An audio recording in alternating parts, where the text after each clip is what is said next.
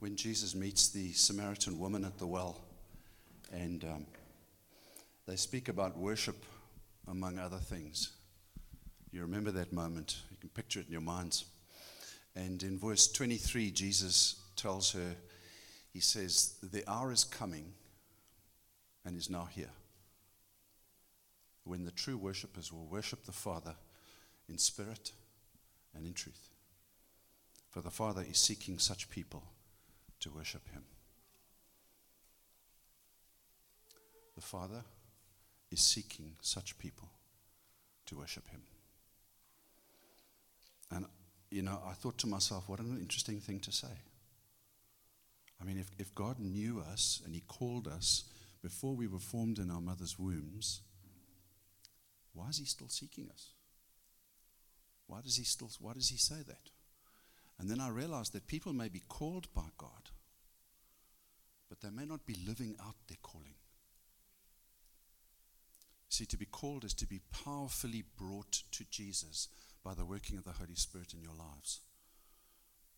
And so we find that people often profess Christ, but they may not actually be living in Christ.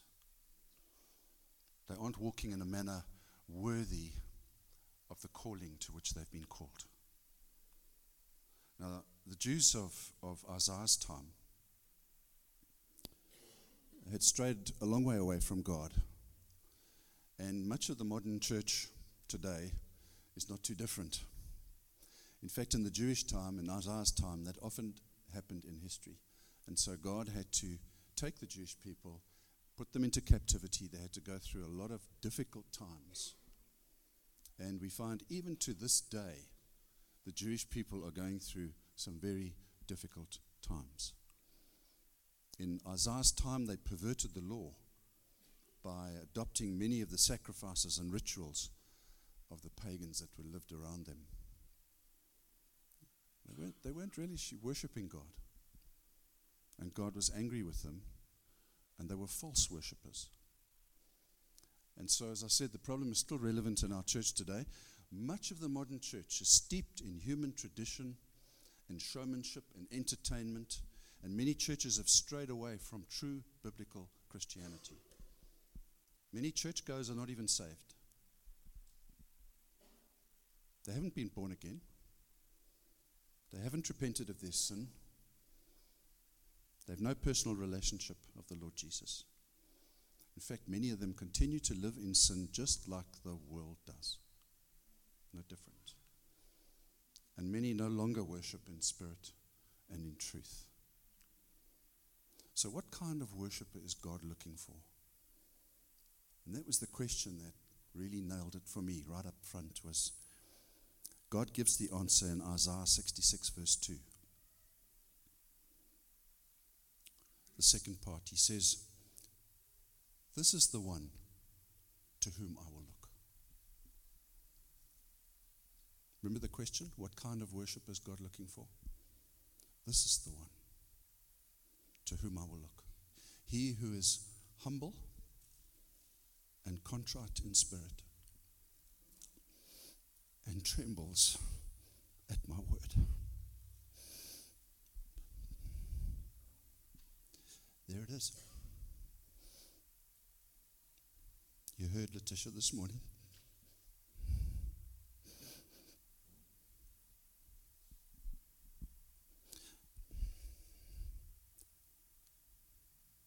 People who are in spirit and, and tremble, tremble, tremble.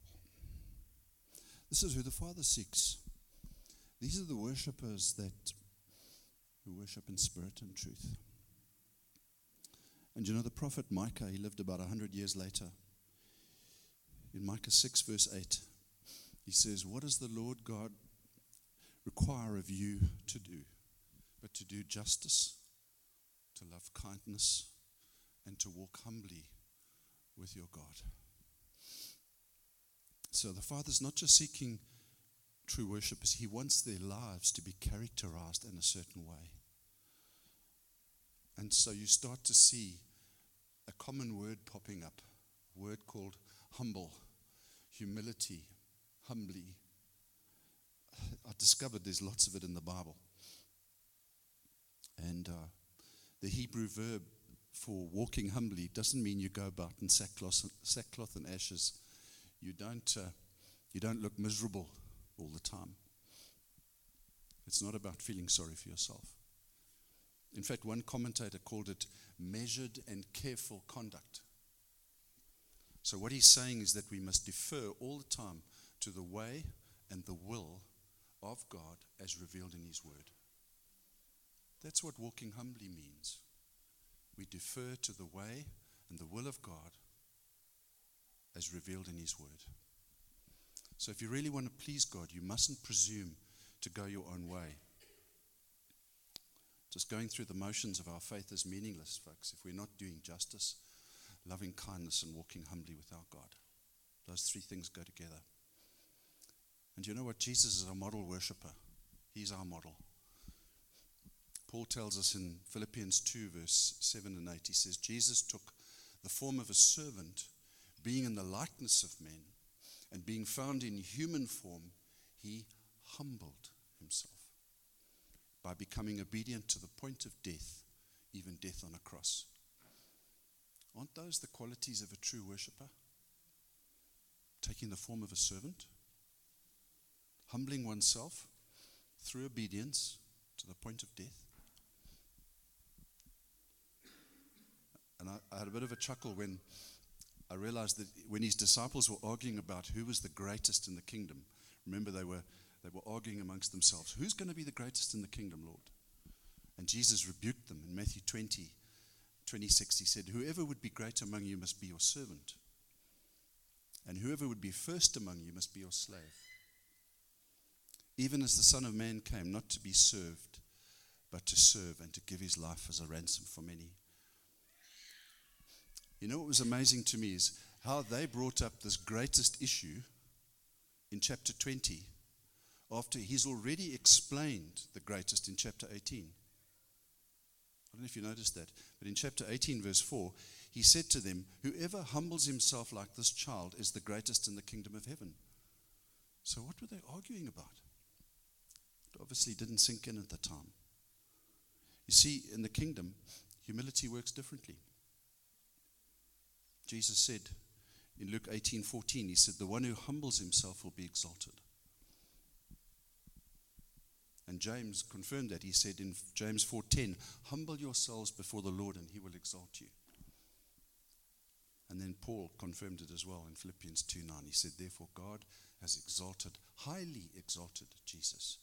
And that was because Jesus humbled himself. So do you see the link here? When you begin to walk humbly before your God, your God will exalt you in due time. And I'm not talking about some form of delayed gratification here. We're not doing it so that we will be exalted. We're doing it to please God. So the question for me then was so, how can I respond, Lord? Is there some sort of way that I can change my, my self centered nature?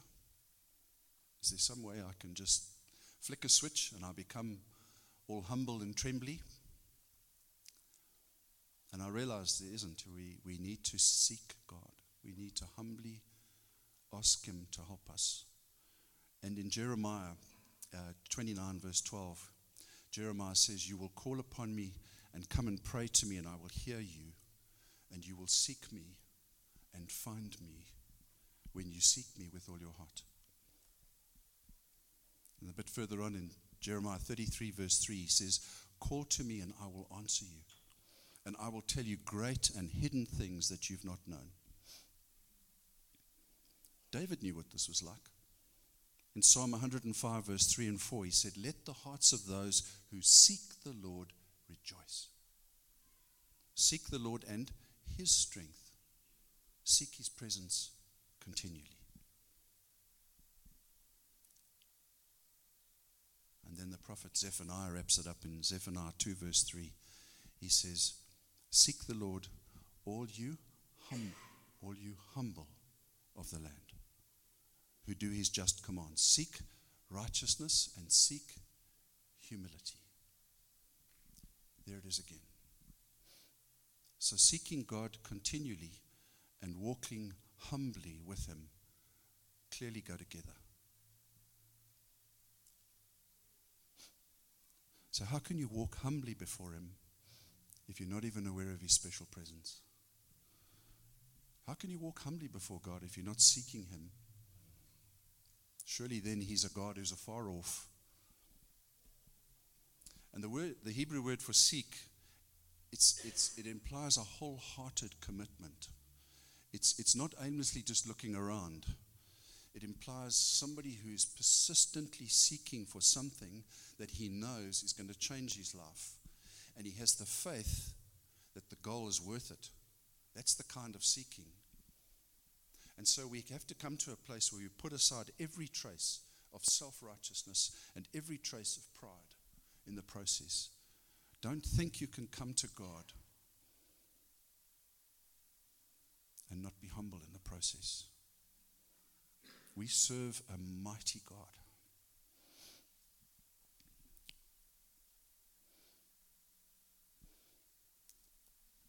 As a church, we've all watched the teaching on accountability in the recent um, This is Church series. And if you remember, if you've watched it, everybody watched that here? Accountability? No. If you remember, Andrew spoke about having blind spots. And uh, a blind spot is an area in our lives in which we continually do not see ourselves or our situation realistically. In other words, we've got a picture in our heads of, of who we are and what we're doing, and we think that that is real. But it's not. You see, we're not seeing it realistically, it's a blind spot. And I believe that true humility and a broken and a contrite heart is a blind spot with many Christians. Many Christians. We kind of think we're humble, but we're not really. So God is, is looking for those whose hearts are humble and contrite and who tremble at his word. God's looking for those who earnestly seek him and who worship him in spirit and in truth. And Father, I pray that you'll find us like that, Lord. I'm not talking about a false kind of attention seeking humility here. I'm not talking about a humility that's born out of a feeling of unworthiness. Because both of those things involve a, th- a lot of thinking about yourself. You see, humility is not thinking less of yourself, it's thinking of yourself less. This isn't what we see in our churches today. And Paul had to check many of the churches, even in his day, about their pride and about their self centeredness. Now, you notice I'm running through a lot of scriptures this morning. I, I, really don't expect you to keep trying to keep track of them because I, have got them written down. If anybody wants them afterwards, there's about 26 or so. Um, I, I, just wanted to preach scripture to you because it's all in here. If you need them afterwards, you just let me know and I can let you have them. You can follow through. And I really would in, advise do that. But Paul starts off, he, he writes to the, the Ephesians in chapter 4, verse 1, and he says, Walk with all humility and gentleness, with patience, bearing with one another in love. Why did he say that? Because they weren't doing it. He said the same to the Philippians in chapter 2, verse 3. He said, Do nothing from selfish ambition or conceit, but in humility count others more significant than yourselves. And then to the Colossians, chapter 3, verse 12, he says, Put on then humility, meekness, and patience. And above all these, he says, Put on love, which binds everything together in perfect harmony. So we can see that humility is very closely linked to love in community. He's talking about Christian love here. You see, you have to be part of a local church. Not just going to church, you have to be part of it. You're, you're in the body, you're a part of the body. You're not some separate sort of thumb digit lying on the floor, uh, separate to a, another body. You're part of the body. You, you flow together, you live together, you dwell together. And, you know, the only person you can love in this way, if you're not in a local church, is yourself. Makes no sense, does it? I mean, what's the point of walking humbly by yourself? That's just dumb. And then Paul told the Corinthians in 1 Corinthians 13, verse 4, he says, Love does not insist on its own way. See, this kind of love that Paul talks about is a sacrificial love. It's given away with no expectation of return. Only those who can walk humbly before their God are capable of this kind of love. And Peter makes the same point when he writes to the churches that he was in relation to with in 1 Peter 5 and verse 5 he says clothe yourselves all of you with humility toward one another. For God opposes the proud, but gives grace to the humble. And then in verse 6, he says, Humble yourselves, therefore, under the mighty hand of God, so that at the proper time he may exalt you. So, how do you humble yourself in this way?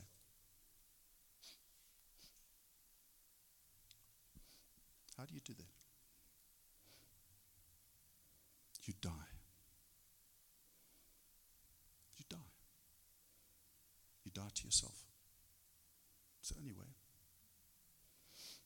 You see, once we've died to ourselves, everyone else, everyone else becomes more important than us. A dead person hasn't, no longer has any needs. A dead person can't be hurt, can't be offended. A dead person is not concerned about his or her rights. And a dead person no longer insists on his or her own way. If you're dead, you're dead.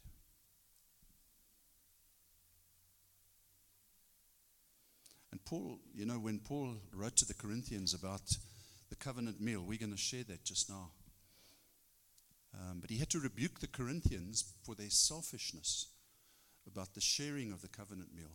And in 1 Corinthians 11, verse 17, he said, I do not commend you, because when you come together, it's not for the better, but for the worse. And in verse 20, he says, When you come together, it's not the Lord's Supper that you eat, for in eating, each one goes ahead with his own meal.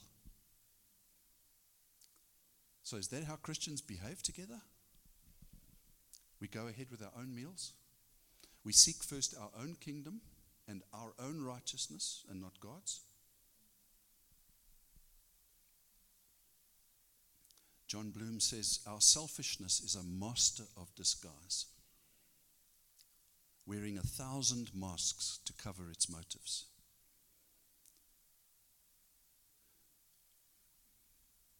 Beloved, the root of most of our relational conflicts is insisting on our own way. I'm right. I know I'm right, and I'm standing on that. Problem straight away because someone is going to disagree with you. And it's going to create conflict. So think about that in your own relationships with your spouse, with your children, your parents, your friends, your brothers and sisters in the Lord. Do you like getting your own way?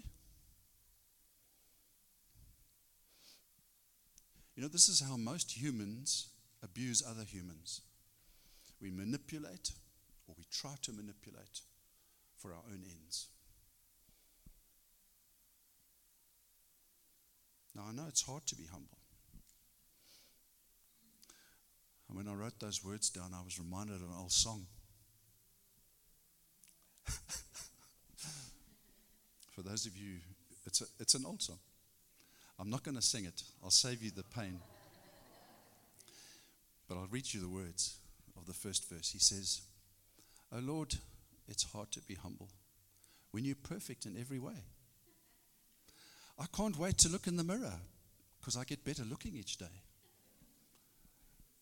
To know me is to love me. I must be a hell of a man. Oh Lord, it's hard to be humble, but I'm doing the best I can. Isn't that an amazing? you see, wanting our own way is instinctive to our fallen nature. It's our default setting in almost all of our relationships. And it's actually very hard to find someone who's genuinely unselfish. Debs and I were talking about this yesterday, and uh, we've got two daughters. Our oldest one now, who's nearly 46, um, when she was about 18 months old, um, you know what little kids are like when you put them in uh, uh, like a toy pen with some toys in it, and they, they, they grab what they can. And this little girl always surprised us because she was so unselfish. If she had something, she'd give it to the other little child. It was quite amazing. It's amazing how some things stick in your head. But generally speaking, we as human beings are not like that. We, we look out for ourselves very quickly. And, you know, while it's generally hard to be humble, I also know that most of us are also very nervous about who we can trust. So we keep our guards up. Because, you know, if you just make yourself vulnerable, I can tell you the more vulnerable you become, the more you are loved. That's true. Okay. But also, the more vulnerable you become, the more chance you have of being hurt. But you see, if you're dead, you're not going to be hurt. You're not going to feel anything. So if you really humble yourself before others, it's quite likely they're going to take advantage of you. Because they're also selfish. So who can we really trust? Can we really trust? The Lord. We can trust in God. Proverbs 3. Trust in the Lord with all your heart. Not little bits here and there, all your heart. Do not lean on your own understanding. In all your ways, not some of your ways, all your ways, acknowledge Him. That word acknowledge means know Him. It means it's not just, oh, oh, that, that's God. No, no. It means you know Him as an intimate, intimate friend. Know Him, and He will make straight your paths. So the Hebrew word for trust there gives you a picture of someone who's lying flat on the floor, on their face, with their hands stretched out. You can imagine that must be one of the most defenseless positions you could lie in. Anyone could come and kick you you can't, you can't see because your face is on the floor and you're lying there. So it's, it's a kind of trust that is willing to have no defense. Or, or the, other, the other picture is when you, you see someone leaning up, up against a pole, maybe with the leg like this. And you, you know that if that pole gets taken away, you're going to hit the deck.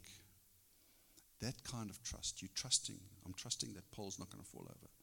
That's the kind of trust that God is speaking about in that, in that proverb. And, and once again, um, uh, my other little daughter, um, when she was about also about 18 months, Debs and I took the girls for the first time to uh, the Blue Marlin Hotel in Scottburgh. You guys will remember that. And they had a swimming pool outside. And this little girl decided she loved the water. So she would literally walk down the little um, slope and she would walk out off the, the step straight into the water. She knew I was there, but she had complete trust that dad would catch her. Complete trust. That's the kind of trust that we see in that particular proverb.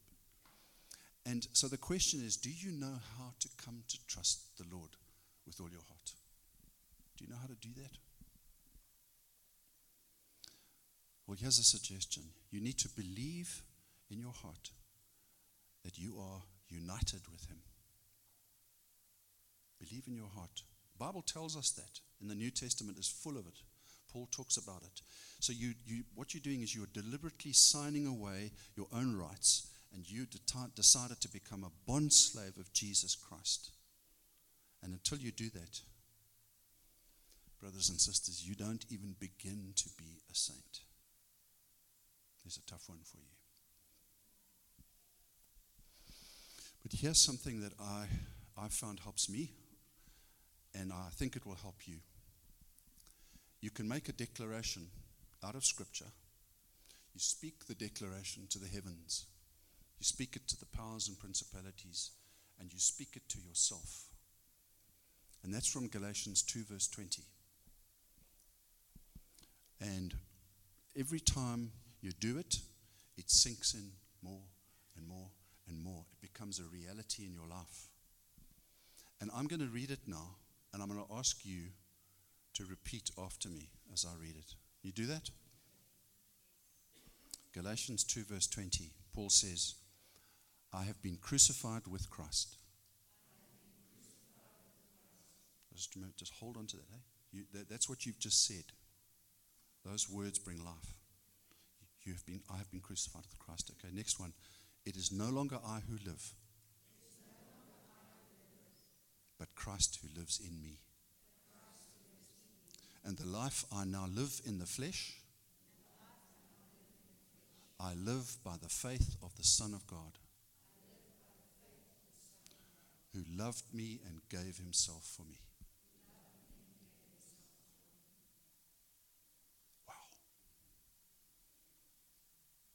Word of God brings life. That's life. That's life in abundance.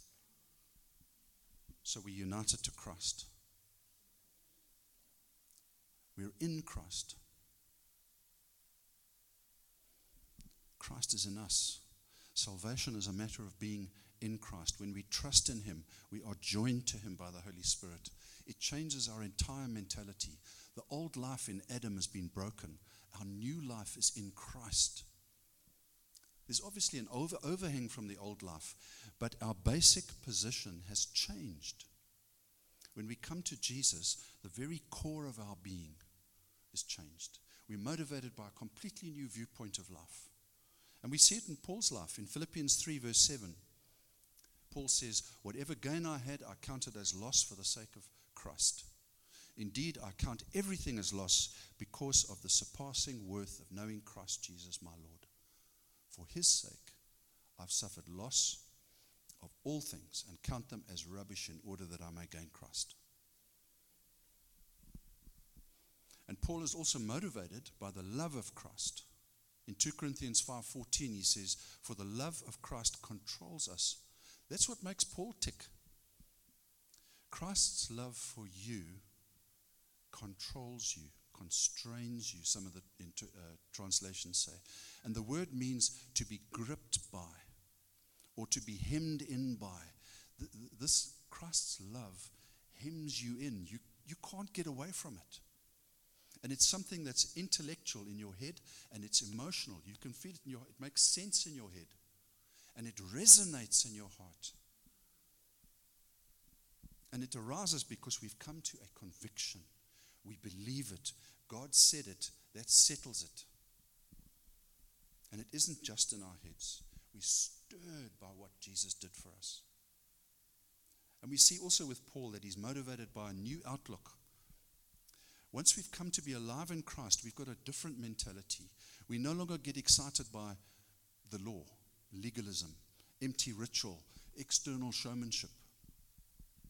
We want to be real in our faith. With respect, but I cannot. I, when I think of people going into a, a 500 year old building and they're sitting down in a hard wooden pew, and there's a guy in a long white dress who walks up the front swinging a uh, something with incense in it, and they speak something in Latin, and everyone sings one or two songs and they go home. I do not see that as as real Christianity. I can't. It's not real. You see, once you've come alive in Christ, that stuff is empty human tradition. Paul said in Romans 8, verse 4, we walk not according to the flesh, but according to the Spirit. And our evaluation of people is more spiritual than fleshy and external. In 2 Corinthians 5:16 he said, "From now on therefore, from the moment you have Christ, the moment you've received him, from now on therefore we regard no one according to the flesh." It doesn't matter what that person has done to you or said to you or anything like that. We see them in the Spirit. even if we'd known Jesus personally, if we'd walked amongst his disciples, we spent time with them, it means nothing. Because Jesus can only be known by the power of the Spirit. So when Paul stopped trusting in his background and his culture and his education, what happened? He gained Jesus. That's what he said in those words in Philippians. So Jesus became to him his Savior. Jesus became the forgiver of his sins. Jesus became his friend. In fact, the very things that Paul had lost, he got back in another way through Jesus. Jesus became his circumcision. Jesus cut away the wickedness in his heart and gave him a new nature. Jesus gave him a new nationality. He became a member of the kingdom of God. What group of people did he belong to? Jesus' people. Jesus became his wisdom. Jesus became his righteous status before the Father. Jesus gave him the Holy Spirit. In Christ, he came to be seated in heavenly places. Do you know that that's where you are today? Honest? Seated in heavenly places with him. That's the reality. You might be think you're sitting on a white plastic chair here, but in the spirit, we are seated with him in heavenly places. So Paul stopped relying on earthly, fleshy advantages and he gained Christ. And this floored him, it humbled him. See, Paul was living for religion until the day when Jesus took hold of him and turned him around. I was living for myself until the day Jesus took hold of me and turned me around. What were you living for? Yourselves? Maybe you weren't even not even sure. Just trying to survive through the day. But what are you living for now, brothers and sisters? That's the question. What are you living for now? Can you really say as a Christian, as a Bible believing Christian, that Jesus is the center of your universe. You see, becoming a Christian requires a complete change of outlook. Everything the world thinks is so great gives us no advantages with God. Salvation comes by trusting Jesus plus nothing else. So before we get to experience God's blessing, Jesus has got to totally turn us around and bring us to trust exclusively in Him. So we sign over our rights to ourselves. And we can't do this, brothers and sisters, by holding on to our past, no matter how difficult that is. You see, we are not defined by our past. We are defined by trusting in Him completely for our future. We don't know what the future holds, but we do know who holds our future. Okay? So here's a test of your humility for you.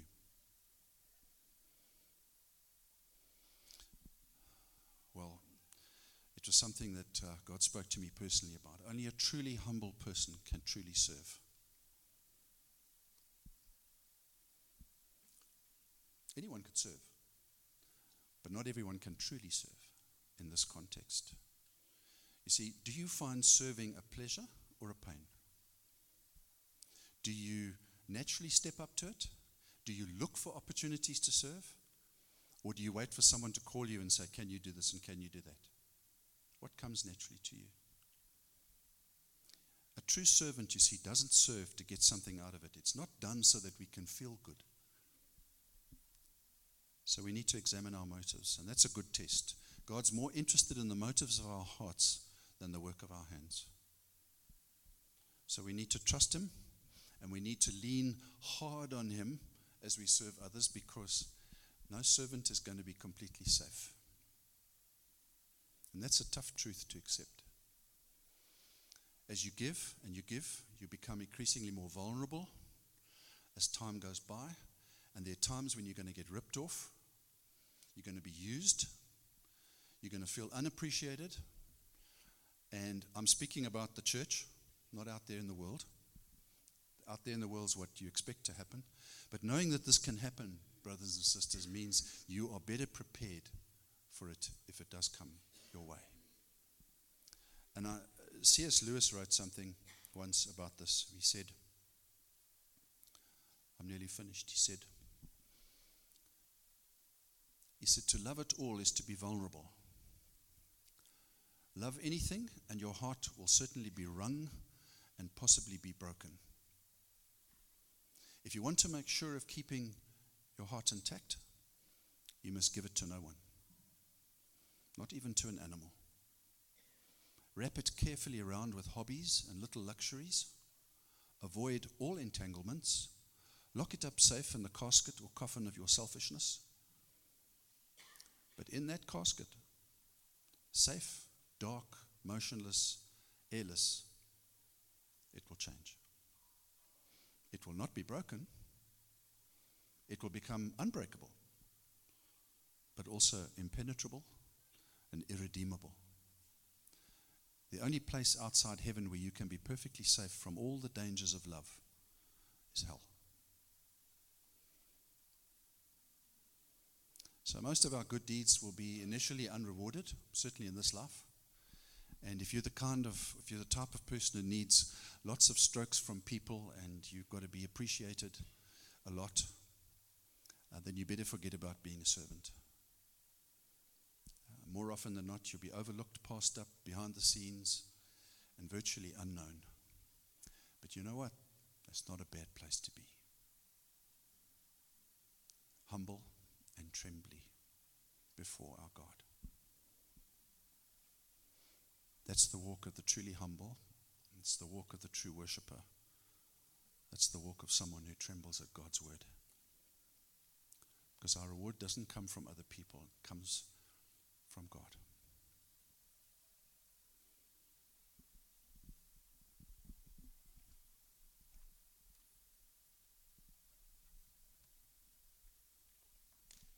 And um,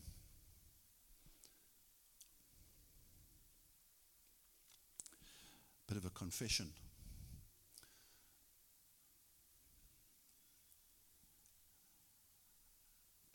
Don't really know what it's like to be truly humble.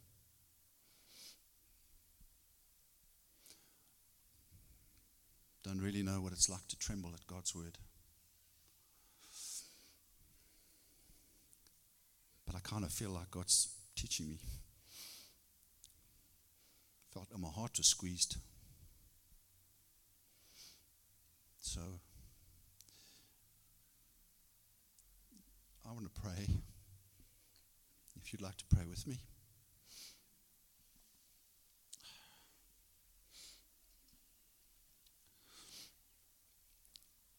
Father, I've walked a long road with you, Lord. I so much that I thought was serving and doing what you expect. And then I realized, Lord, that the, the one you look to is the one with a broken and a contrite spirit and who trembles at your word. And I realized, Lord, that I fell far short. So won't you help me, Lord? And I'm saying those words as if no one else is here, Father, but I, I pray that those words would be their, their portion as well. I pray that they'd be able to say the thing, same thing, Lord. We need your help, Lord. We can't do this on our own. And we need one another's help. I'm just so thankful, Lord, that you've planted me in a in a fellowship where where people care, where they care enough to be able to to speak truth in love. And I pray that in the days that lie ahead, Lord, we would be able to grow more and more in that way. In Jesus' name. And I pray, Father, that as we come to your table this morning, I pray, Lord, that we'd be able to set aside our past, our our issues, our wanting to be great, our wanting to insist on our own way. I pray, Lord, we would we would be able to look up and see you, see your cross, see what you did for us, to understand your great love and your mercy and your grace. And recognize, Lord, that when we share in the in your body and in, in your blood, that we're remembering your death until you come again. And I pray, Father, that soften our hearts, Lord, soften my heart.